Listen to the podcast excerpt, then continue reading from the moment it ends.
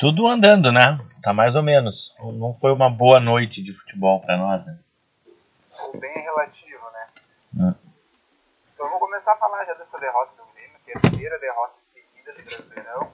Né? O Grêmio perdeu para o esporte, o Grêmio né, já tradicionalmente não ganha do esporte na Ilha do Retiro. Foi mais um jogo que o Grêmio não conseguiu jogar bem e hoje é o lanterna do Brasileirão. Como é que viu a partida? Cara, foi um jogo muito problemático, né? O Grêmio enfrentou eu acho que o maior problema que, que ficou evidenciado ontem é a discrepância entre o discurso que se começou quando chegou o Thiago Nunes e aquilo que a gente viu na escalação. Né? O Thiago Nunes ele chega com a pecha de ser o técnico que vai dar maior aproveitamento da base. Isso era um discurso já antes do Thiago chegar. É importante a gente não, não imputar esse discurso somente ao Thiago, porque o Romildo, desde o início da temporada, ainda quando foi da renovação do Renato, falou que haveria um aproveitamento maior da base, tanto que o Sub-23 deixou de existir para que os jogadores fossem aproveitados no time principal antes dos 21 anos. Pronto, começando, começo por aí. Né? Então não dá para a gente imputar só ao Thiago Nunes. Só que você começar num jogo contra o esporte, com tantos talentos, tantos bons jogadores surgindo na equipe do Grêmio, começar a partida com uma média de idade beirando os 30 anos é uma discrepância total daquilo que é falado para aquilo que está sendo praticado no clube. É a minha, visão de início, de antes do juiz apitar o início do jogo, na verdade. É, é para mim, o principal, os principais erros. Né? Primeiro, o Paulo Vitor, né, que a gente já, já apontou aqui várias vezes já não deveria estar tá ganhando chance, teria que ser um, ter um aproveitamento maior do Adriel ou do do próprio Chapecó, né, já que o Breno testou positivo agora para o Covid. Hum. E o Paulo Vitor segue sendo mantido. Ontem, ainda na coletiva pós-jogo, o, o Thiago Nunes ainda meio que debochou do César Fabres, que fez uma pergunta sobre o Paulo Vitor, né? Sim. Ele achava que o Paulo Vitor tinha falhado. E o Thiago Nunes perguntou pro Fabres, né, mas tu achou que ele, falhou, que ele falhou? E o Fabres falou sim. Aí o Thiago perguntou se ele era goleiro. E o é. Fabres, pra quem sabe, ele é goleiro, né? Joga brincadeiras assim, ele é o goleiro sempre. Então, e eu vou dizer uma coisa aqui, ó. Eu, eu conheço o Fábio, o Fábio é meu amigo. É melhor que o Paulo Vitor. Bem treinadinho, pegava aquela bola sossegado. Mas é, é uma, é uma afronta já, pra, porque o, querendo ou não, o, o, repórter ele é a voz da torcida ali, ainda mais o Fábio que é identificado com o Grêmio. E aí fazer um deboche daquele jeito pra cima do Fábio, né, eu achei meio exagerado, não precisava daquele tom de deboche em cima dele. Ele poderia defender o Paulo Vitor de outras formas. Acho que aquela forma ali não foi a correta e já são duas a três coletivas seguidas que o Thiago Nunes já está se perdendo. Né? Começou com um discurso muito cauteloso, vamos seguir o trabalho do Renato, ele está fazendo tudo pouco a pouco, passo a passo, e agora, né, como, como se diz, já botou o zoião para fora. É, eu me preocupo um pouco por uma coisa, tá? Uh, o técnico, quando ele chega mudando tudo, perdão, o técnico, quando chega na equipe mudando tudo, não dá certo.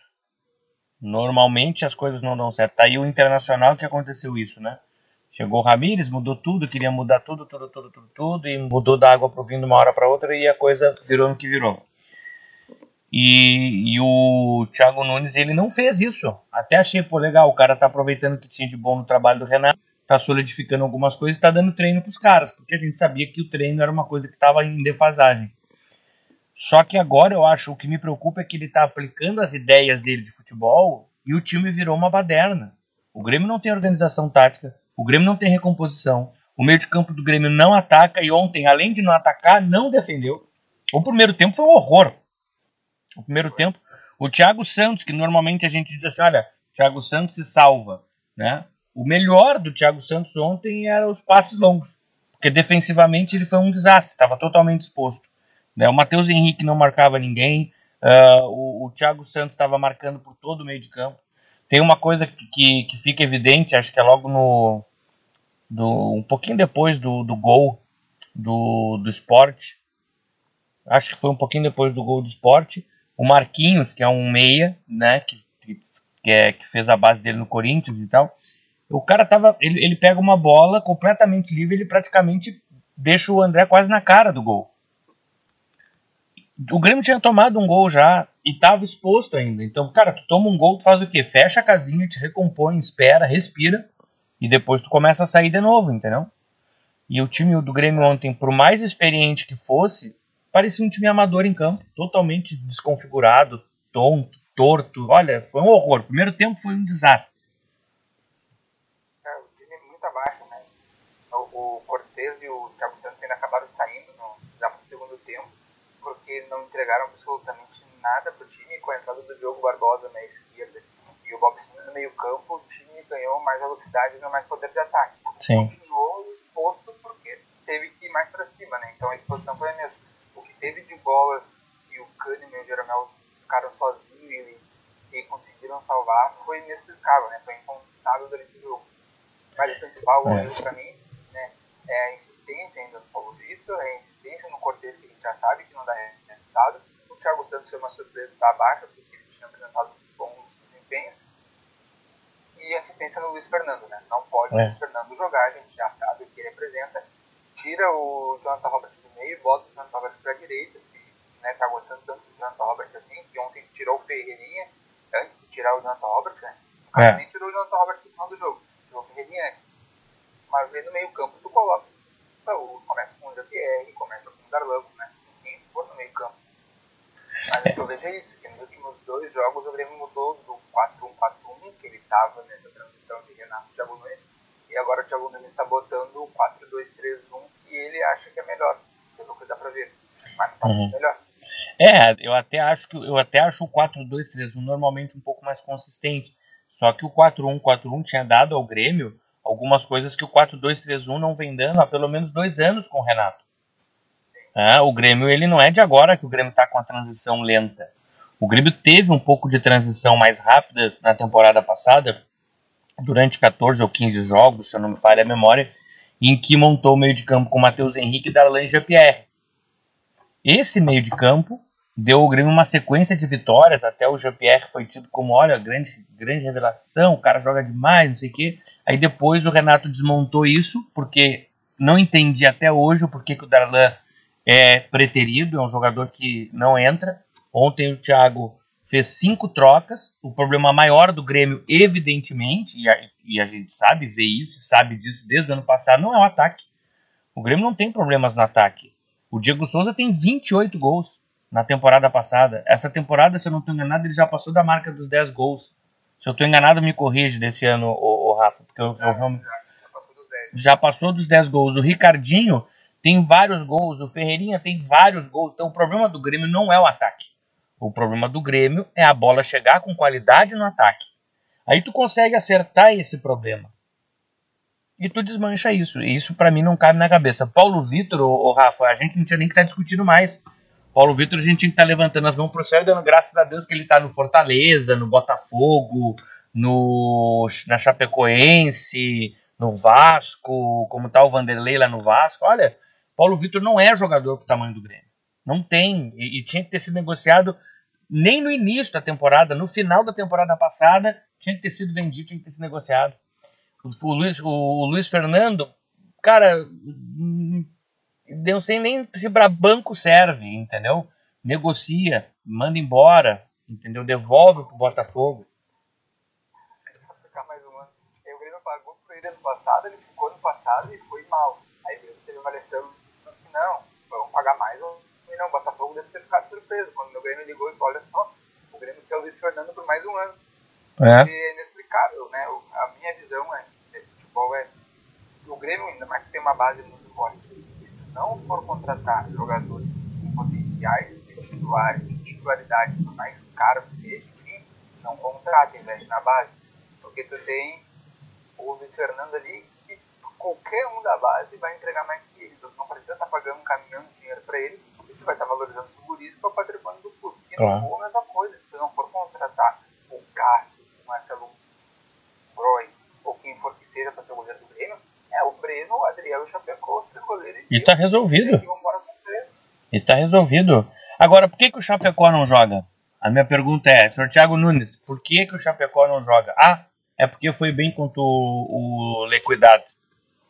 É a máxima do Guerrinha, né? Vai bem e tira do time. Não, não, eu não consigo entender. É, é preocupante. Eu estou preocupado. Eu acho que o Cortez é um jogador muito bom para banco. O Diego Barbosa é mais consistente no ataque, é mais consistente na defesa e precisa de proteção pelo lado. Porque ele tem dificuldade da recomposição. Quando ele volta, ele volta sempre. Ele sobe na quinta marcha e volta na segunda né, se pega um time mais veloz pelos lados, a gente vai ter problema. Então, bota um volante para recompor. Thiago Santos dá conta desse papel. Não precisa botar o Lucas Silva, mais um volante. Entendeu? Uh, o Douglas Costa, para mim, foi uma grande surpresa. Eu achei que ele ia entrar mais pro final do jogo, né? E mais abaixo do que entrou. Eu acho que ele entrou no momento bom, teve uma minutagem boa e entrou bem. Entrou bem. É, o Douglas Costa era o próximo ponto já da nossa conversa aqui, né, como foi a estreia dele uh, surpreendeu primeiro a, a viagem dele para Recife, né? E ele entrou aos 10, 15 minutos do segundo tempo ali. E é um jogador diferente, que ele, uh, o Jonathan Roberts, o Fernando Ferreirinha, quando o Grêmio perde a bola, eles saem desesperadamente correndo atrás do marcador. O Douglas Costa ele já não tem esse estilo de ficar voltando desesperadamente atrás do cara. Óbvio que o lance que ele voltou, ajudou na marcação, né? na composição ali mas é um jogador diferente e ele não tem que estar tá voltando para matar o cara. Igual o Ferreirinha também não tem que estar. Tá. O Grêmio tem que ter um sistema defensivo bem armado para usar esse, essa arrancada do Ferreirinha do Douglas Costa para frente, não para voltar para trás para marcar contra-ataque. Sim. Então, eu vou te fazer uma pergunta e faço para o Thiago Nunes também, se ele quiser nos responder, faço para o torcedor gremista que está nos escutando. Se o volante ou se algum jogador recupera a bola no meio de campo tá? E pega o time adversário com a calça curta, como a gente costuma dizer. E todo o ataque do time voltou para recompor e para defender e para desesperadamente tentar tirar a bola. Para quem que o volante passa a bola para aproveitar o contra-ataque? Para ninguém. Então, Douglas Costa, Ferreirinha, Jonathan Roberts tem que marcar a posição. Volta, dá o primeiro combate ali, naquela saída de bola para deixar a, a saída de bola desconfortável mas guarda a posição na frente, porque se recuperar essa bola, quem recupera tem que ter para quem passar. Agora, o, o Thiago Santos recupera a bola, olha para os lados, tá o Ferreirinha marcando o lateral, tá o Douglas marcando o outro lateral, tá o Diego Souza marcando o, o meio-campo e olha para frente, ele tem um campo interminável e o goleiro, ele vai fazer o quê? Ele vai tocar a bola para trás. Então, o Diego Souza, nesses últimos jogos, tem ficado muito mais fora da área do tempo. É um outro erro ele, o jogador com a idade já que ele tem, que não tem muita velocidade, é centralmente para ficar lá dentro da área e a bola tem que chegar nele, ele não tem que estar saindo da área para buscar, então é mais é. um erro de meio campo que a bola não está chegando e está obrigando o cara a sair. Exatamente. Mas eu tô irritado, Rafa, eu tô chateado. Eu também tô decepcionado, é a palavra mais correta para usar no meu vocabulário aqui, pelo menos que eu criei algumas expectativas com o início do Thiago Nunes, por mais que foi na Sul-Americana, Gauchão, mas o resultado, né, o desempenho estava aparecendo e o resultado estava vindo também. E agora nos últimos jogos não está vindo. E é para se abrir o olho, né? A gente não pode deixar a situação ficar muito complicada, porque a gente sabe como é que é o zona de rebaixamento para time grande. Passou ali 10 rodadas, está ali ainda, já começa a dificultar para sair. A camisa pesa, né? É. Para cima e para baixo. É, tem que, tem que agora respirar, né? Achar de uma vez uma estrutura uh, ah, para a equipe, porque eu acho que o que está faltando hoje para o time é uma, é uma estrutura. O Thiago vai ter muito trabalho essa semana. O jogo contra o Cuiabá foi cancelado, né? Foi adiado. Foi, foi adiado. Isso. Já vamos até antecipar esse ponto, né? Que era um ponto mais no final do programa, mas já vamos trazer para agora. Que o uh, Cuiabá e Grêmio. Né? Era primeiro era domingo 8 e meia. Aí passou, como a Copa América vai estar sendo realizada na Arena Pantanal, mudou de estádio, o estádio estava inativo há seis anos e como não tem iluminação lá no, no estádio, o jogo também foi para as quatro da tarde. Nossa. Agora, né, ontem o, a CBF fez uma avaliação lá no estádio, viu que não tem condições de acontecer o jogo por infraestrutura no estádio pela condição do gramado e o jogo acabou sendo adiado. Não tem ainda a previsão, né, não, não foi remarcada ainda a segunda data, a data desse jogo, a minha sugestão seria a seguinte, inverte, inverte os mandos de campo, né? Pois, é muito mais prático. Na arena, é, vai embolar todo o calendário, o Grêmio vai ficar uma semana sem jogar, inverte os mandos de campo, né? Bota o jogo do Inter no sábado, do Grêmio no domingo, para não jogar no mesmo dia, e vida que segue. Foi lá no, no segundo turno, faz Cuiabá e Grêmio na Arena Pantanal. Sim. Pro Grêmio é até bom que o jogo não tenha realizado, né? Mais tempo para o time, né? Não é uma viagem a menos pro Mato Grosso nessa semana que tava, foi para Recife, agora vai pro Mato Grosso, então vai ter tempo para trabalhar, né? Mas é, é uma situação delicada do Grêmio, né? Uhum. Seria bom pegar o Cuiabá que está numa situação tão ruim quanto o Grêmio, né? Mas também vai ser bom ter mais tempo, né? Cara, seria horrível esse jogo lá em Cuiabá. 4 horas da tarde em Cuiabá é sol de meio-dia, em qualquer outro lugar da Terra. E o gramado um horror, né? Me admira a CBF, cara. A, a, a CBF cancelar o jogo só pelo gramado. Esse jogo não tinha nem que ter sido alterado para as 4 da tarde, cara. Cuiabá é muito quente para fazer um jogo às 4 da tarde, não tem condição. É irracional. Bom. Vamos falar também do que aconteceu ontem, que foi a convocação para a seleção olímpica, né? Então, teremos mais Paulo Vitor a princípio, né? O Breno, como a gente falou, ele já está tá afastado porque ele foi positivo de Covid, então pelo menos 10 dias fora, vai voltar ali no final do mês, mas no dia 8 de julho ele já se apresenta para a seleção olímpica junto com o Matheus Henrique, que são os dois convocados do Grêmio. O Grêmio liberou dois atletas, né, porque para a seleção olímpica uh, não tem aquela obrigatoriedade dos times liberarem, né, conta com um bom senso e o time também de querer colocar os jogadores na vitrine, então o Grêmio deu aqui para o Breno e para o Matheus Henrique. Eles jogam a rodada contra o Palmeiras na quarta-feira, no dia 7 de julho, e no dia 8 eles já se representam. Vão perder o Clássico Grenal, as duas partidas da Sul-Americana contra a LDU, o jogo contra o Fluminense contra o América, o Bragantino, a Chapecoense, e os dois jogos das de final da Copa do Brasil também. Então são 2, 4, 6, 8, 9, quase 10 jogos que o Grêmio não vai poder contar com o Breno e Matheus Henrique. E é o que tudo indica Paulo Vitor e Lucas Silva. É, isso é um problema, né? É um problema porque Paulo Vitor. Bom, já dei minha opinião sobre o Paulo Vitor. Uh, e tem um lance no jogo contra o no jogo contra o Leikuidá que é uma falta muito parecida, né? Tá até circulando nas redes sociais aí. O Ensina Chapecó, não sei se tu viu já. Que é uma falta que foi cobrada, a bola bate na barreira e vem em cima dele, ele tira a bola com uma facilidade tremenda, coisa que era para o Paulo Vitor ter feito ontem. Vou mandar o vídeo pro Paulo Vitor ver isso aí. Né? E é preocupante, porque nós vamos ter Paulo Vitor e Lucas Silva, como tu disse, né? Porque o, o Thiago Nunes não me parece, é um cara que vai é, começar o jogo com o Victor Bobson, que foi muito bem ontem, ou com o, o é Ferreira o nome daquele meio campista, né? Não, o Fernando Henrique. Fernando Henrique, eu tô confundindo.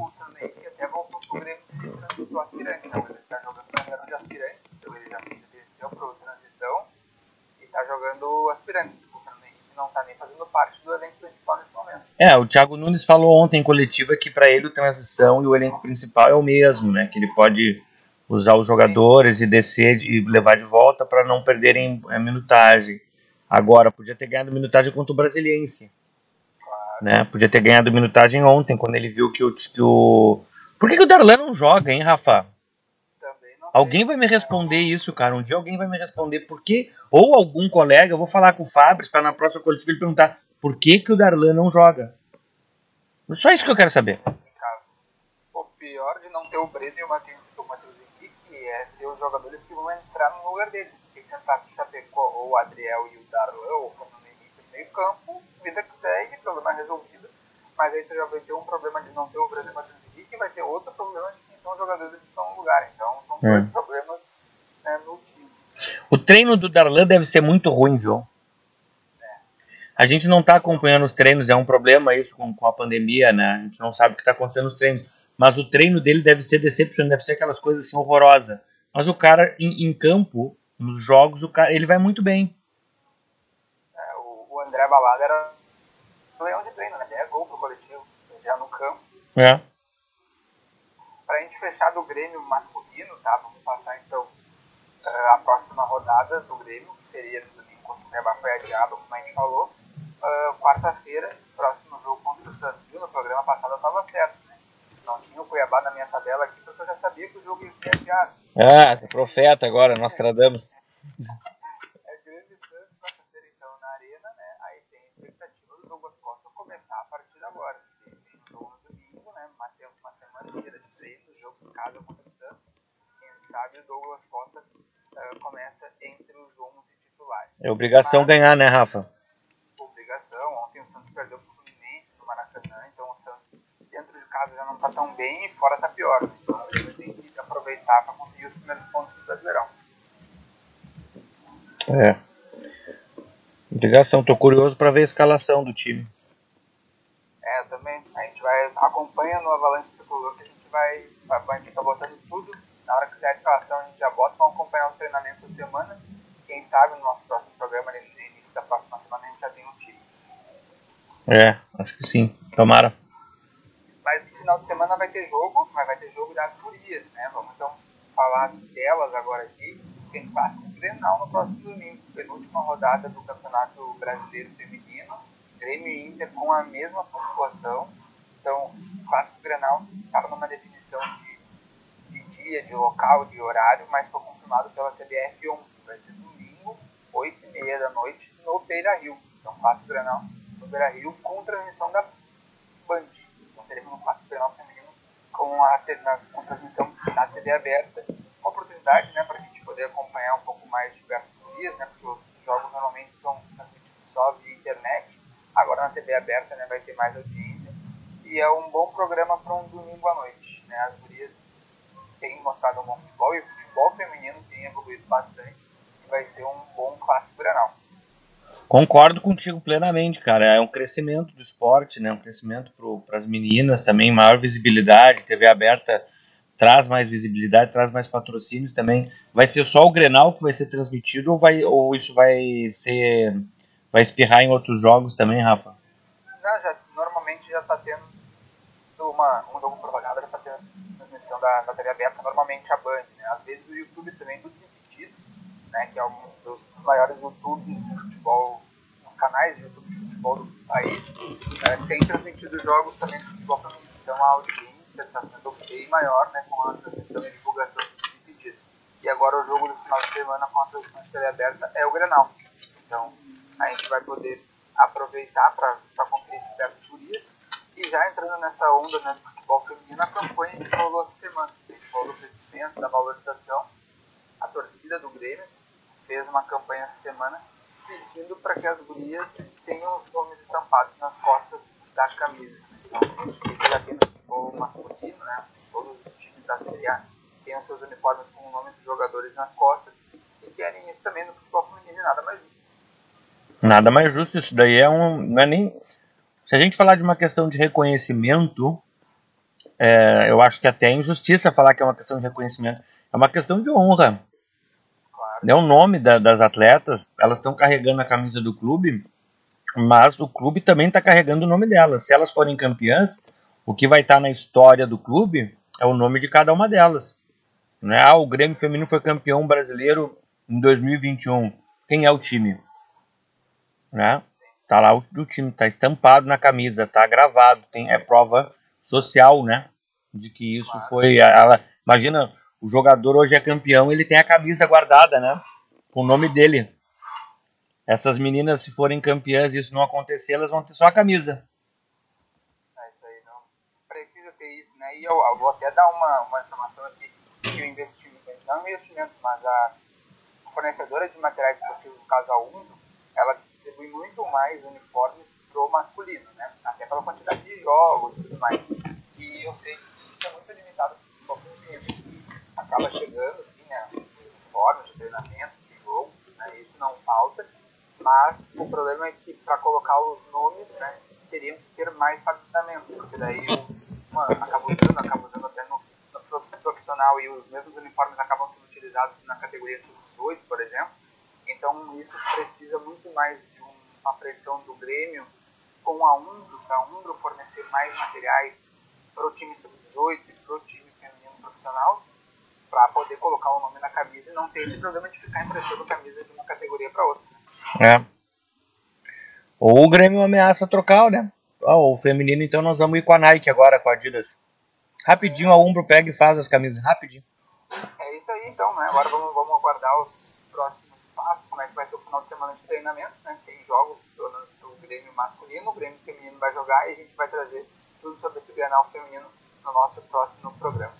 Ô, Rafa, eu posso mandar um abraço? Claro, pode. Quero mandar um abraço pessoal do consulado do Grêmio aqui de Lisboa, né? A galera que está acompanhando bastante o podcast, está gostando, um abração.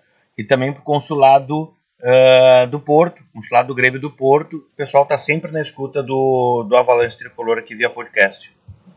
Show de bola, obrigado pela audiência. Sigam né, o nosso programa e compartilhem né, o arroba underline Avalanche Tricolor. A gente está no Instagram né, com, com essa conta. Nós temos também a conta no YouTube e também no Spotify. Então vocês podem escutar os nossos programas tanto no YouTube quanto no Spotify. No Spotify.